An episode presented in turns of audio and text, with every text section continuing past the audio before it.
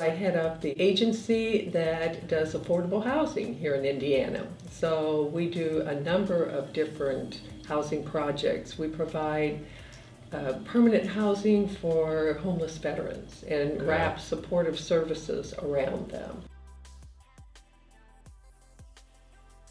Tourism, uh, oftentimes I think people think of tourism as being kind of frivolous and people coming here, and that is part of it. Indiana has just a little over 1% of the national travel market here in our country.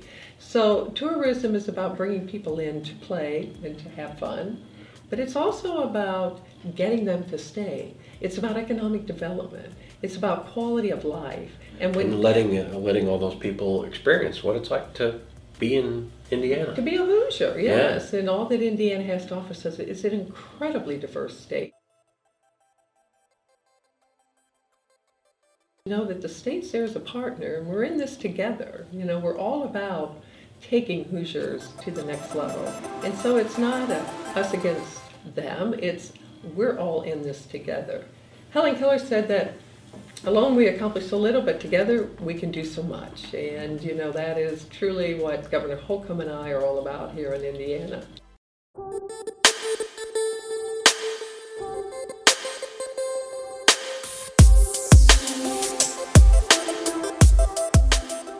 I planned my life to go in a certain direction, and it didn't go in that direction. And how I ran for office and never thought I would fail because I had so much confidence in myself and the direction I wanted to take my life. Well, I ran and I lost. And I learned more from my loss than I ever have any of my wins, but tried to share with them it's okay if you stumble and you fall, you know, as long as you're always moving forward and never look back. And I said, you've got to embrace opportunities. You've got to be tough and have grit and then you've got to let go and let God. It's okay. It's okay to try things and go on a different path. And if you stumble and you fall, that's okay too. You know, as long We're as all going to do it again yes. and again and again and again. Absolutely. And it's just about how you get back up and give another whirl. Exactly. Interestingly, Indiana has the seventh largest influx of college students in the country. Okay. So we have all those young people here you know, for a period of time and as captive audience. And what we want is we want them to experience Indiana, all that Indiana has to offer, and know and prepare them and have them prepared for the workforce so that they can go out and get a job. And we have those jobs. I mean, because of our low unemployment, we currently have 85,000 jobs unfilled here in Indiana. So we have got the jobs. We've got two or three ourselves. We need them here. You know, we need them to stay. You know, this is a great place to live and to stay and to raise a family.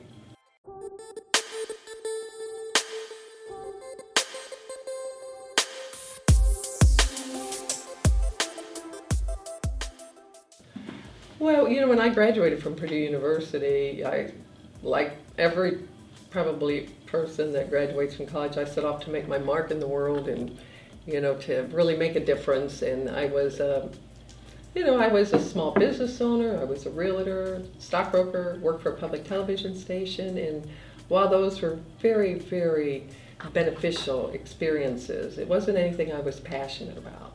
And it wasn't until I decided to get involved in politics that I discovered that thing that I was passionate about, and that I understood then how politics connects you to people and allows you to make a difference in people's lives.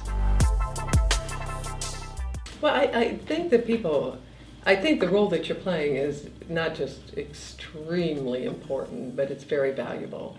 And all too often we see young people who seem to desensitized because all they hear, all that they see is negative on social media and on the news. And I think that you serve as a balance to that and that hopefully people understand that there's a lot more good and positive in this world than there is negative. It's just unfortunate that they that's all that sometimes they seem to hear is the negative. So the role that you're playing is extremely invaluable.